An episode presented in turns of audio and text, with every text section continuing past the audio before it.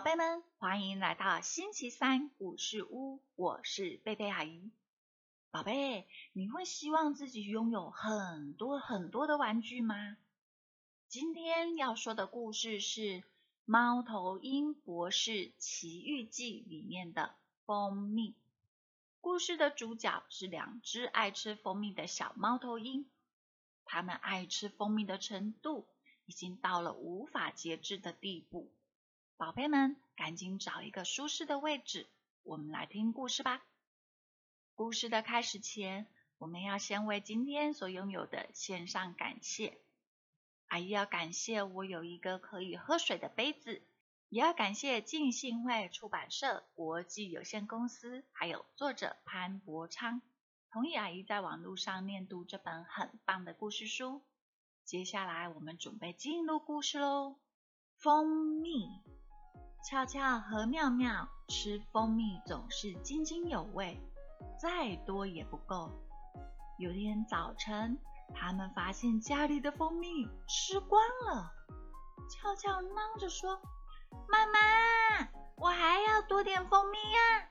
猫头鹰妈妈说：“宝宝，你们这星期已经吃下五瓶蜂蜜了。”俏俏却固执地说：“我们就是想要更多，我们要更多。”妙妙也附和地说：“是啊，就是要更多，我们想要世界上最美味的蜂蜜。”宝宝，这样不行，你们应该学习节制。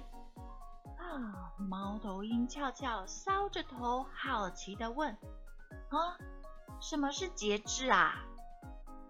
猫头鹰妈妈解释说，节制是指自我控制。以吃食物为例，有节制的吃食物，就是只吃合理的分量的食物，不再多吃。喵喵也问啊，那么如果吃得过多呢？这可能表示你贪心，或者没有自制能力，这对你啊，百害而无一利哦。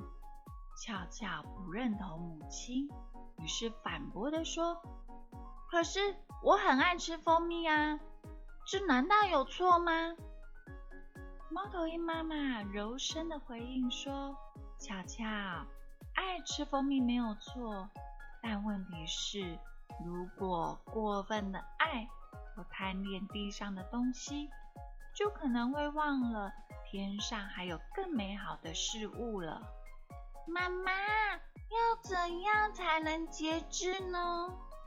猫头鹰妈妈耐心地说：“要为拥有的东西感恩啊，因为世上一切都是属于伟大的造物主。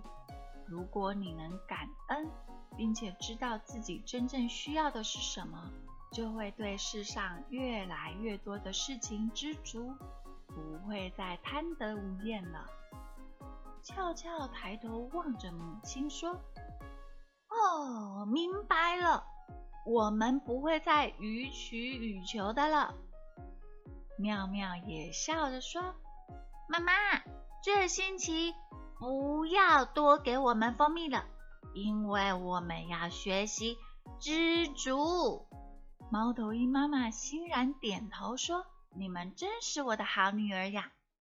宝贝，你喜欢今天的故事吗？故事虽然短短的，但是这真是宝贵的一课。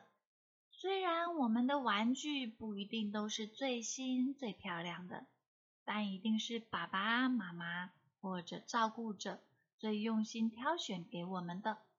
求主祝福所有的宝贝，凡事懂得感谢与节制，凡事觉得知足。祷告奉主耶稣基督的名求，阿们。